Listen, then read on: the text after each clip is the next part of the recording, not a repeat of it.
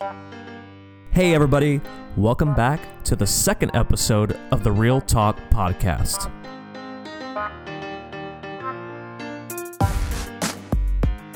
Man, it's great to be back for a second week for the Real Talk podcast. I am your host, Stephan Kilgore. I'm the pastor of Revive Church in Arlington, Texas. And if this is your first time listening to the Real Talk podcast, you may have no idea what it is. Well, this is a weekly addition to our Revive Church podcast that you can find in iTunes or online on our website. Um, and this is a weekly edition called the Real Talk Podcast where we're going to recap the message from last Sunday and discuss it and talk about how can we apply it to our daily lives. Uh, before I get started, though, I do want to invite you follow me on Twitter, Instagram, and Facebook. You can find me by spelling my name correctly: S T E P H A N K I L G O R E. That's right, S T E P H A N. It's what makes me unique. Uh, it'll give you a look at what's coming up here at Revive Church, give you a glimpse into my personal life, and as well as everything I get to do here at the church day by day, and lots and lots of pictures of my brand new daughter, Isabella Kilgore.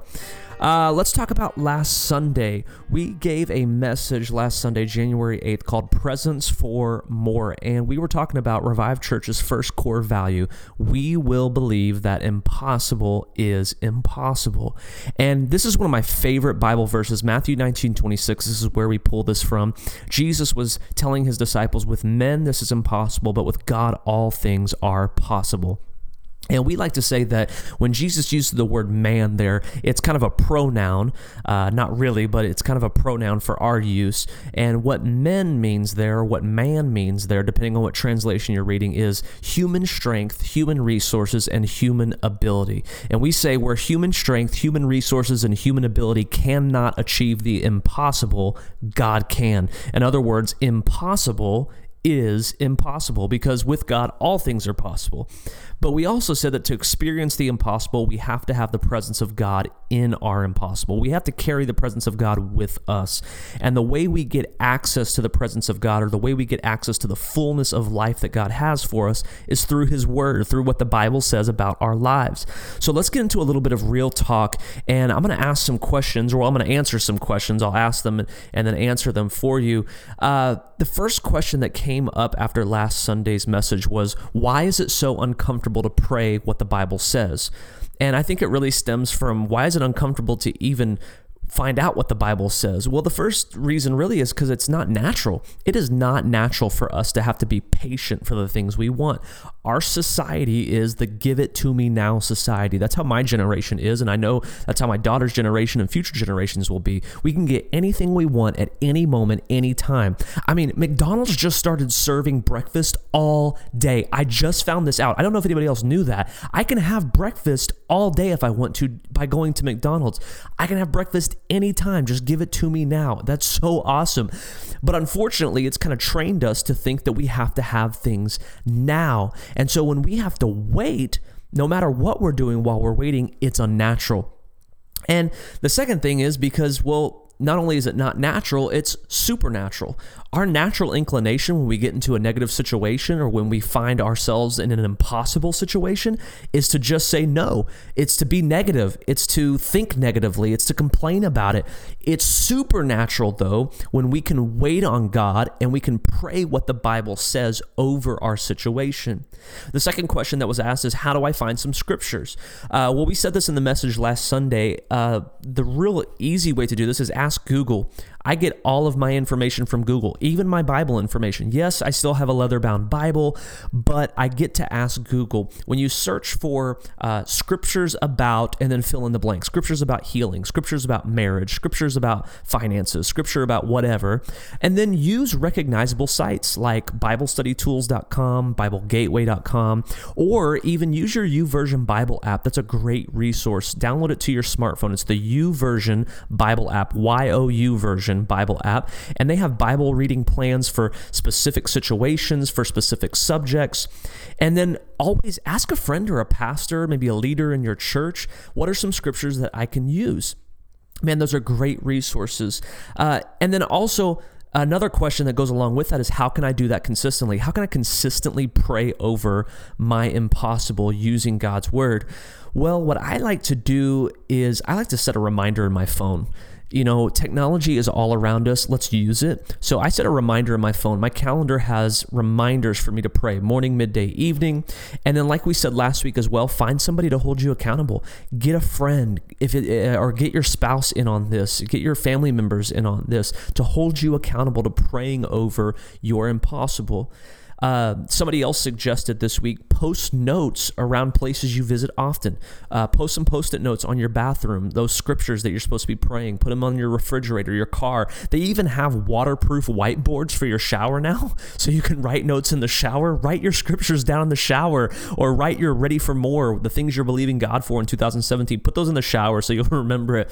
Uh, make it a family event, not the shower, but the praying. Make it the praying a family event and have your family pray together over the things you're believing God for and pray those scriptures. It's a great way as well to train your kids about why we pray and how we pray. Um, one more question that came up, well, two more. I'll do this one. Another question that came up is Is it wrong to cut out people who would tell me that this won't work?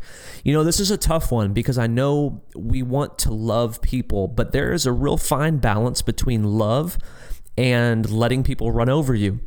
So, is it wrong to cut people out of your life who would tell you that this won't work? I wouldn't say that you need to cut them completely out of your life, but I would say you need to be careful letting people manipulate you into missing the more that God has for you. Sometimes, honestly, it's better to keep the vision in your own heart for a season.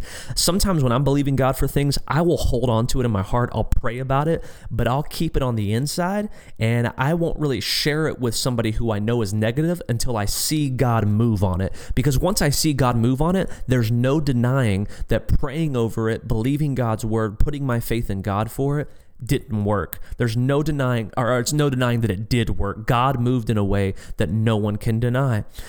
And, uh, you know, I like to say this people can't tell you why something won't work if you don't give them permission to speak into your life. So if you hold on to your vision and you don't share it with them, they can't tell you why it won't work. So that's one good way to do it. It's, it's dangerous to cut, compete, uh, it's dangerous to cut people completely out of your life when they're negative or they don't believe the same things that you do because you may have a great opportunity to share the gospel, the message of Jesus with them by using your impossible situation as a testimony tool to them to say, hey, look what God did for me. He loves you the same as He loves me, and He can do it for you as well.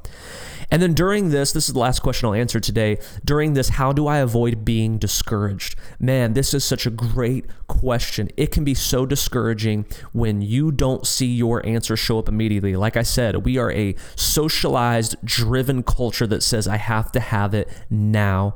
Well, the first thing is remember this God does not work on your timetable. In fact, God doesn't work on a timetable. God exists outside of time and space. He is God, He's all powerful. I know that's hard to wrap our minds around, but God doesn't operate in a timetable. He operates in seasons. So time according to his his structure and the way he works is a little different than ours.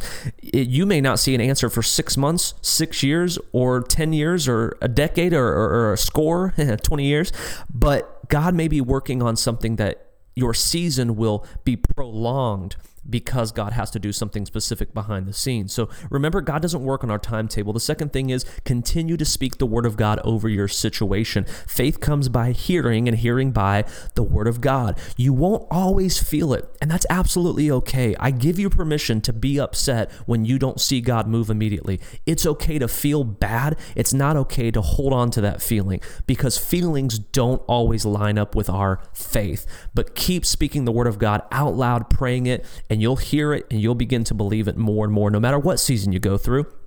And last but not least, I would say this don't compare yourself to other people. Don't line up your timetable with somebody else's. Don't ask somebody else for permission to compare yourself to them. Don't look at other people's situations and say, Well, God, why didn't you do this for me like you did it for them? They had a totally different season of life. God was doing something totally different. But be faithful, keep believing, keep your faith, trust God that it is going to come to pass. Next Sunday, we're going to talk about our second core value at Revive Church, which is we will act in audacious faith. And we'll be talking about poise for more. It's going to be a great message. So remember to invite somebody to be with you this Sunday. And if you're ever in the Dallas Fort Worth area in Texas, we would love to have you as our guest at Revive. Contact us through Twitter or Facebook and let us know you're coming. We'll hook you up with the VIP treatment. Well, I hope you enjoyed the second episode of the Real Talk podcast. We'll be back next Wednesday with another in depth look of our weekend message from Revive Church. Until then, remember, go find me on Facebook, Twitter, Instagram, all those. Be sure to share this podcast with other people, as well as subscribe on iTunes so you don't miss an episode. And if you'll do me a favor while you're at it, rate and review this podcast on iTunes. That really helps us get noticed more. It'll get our name out there more, and we would love to hear your feedback as well. Well, again, my name is Stephan Kilgore. I'm the pastor of Revive Church in Arlington, and I believe that when it comes to Jesus in our lives, we should never be afraid of some real talk.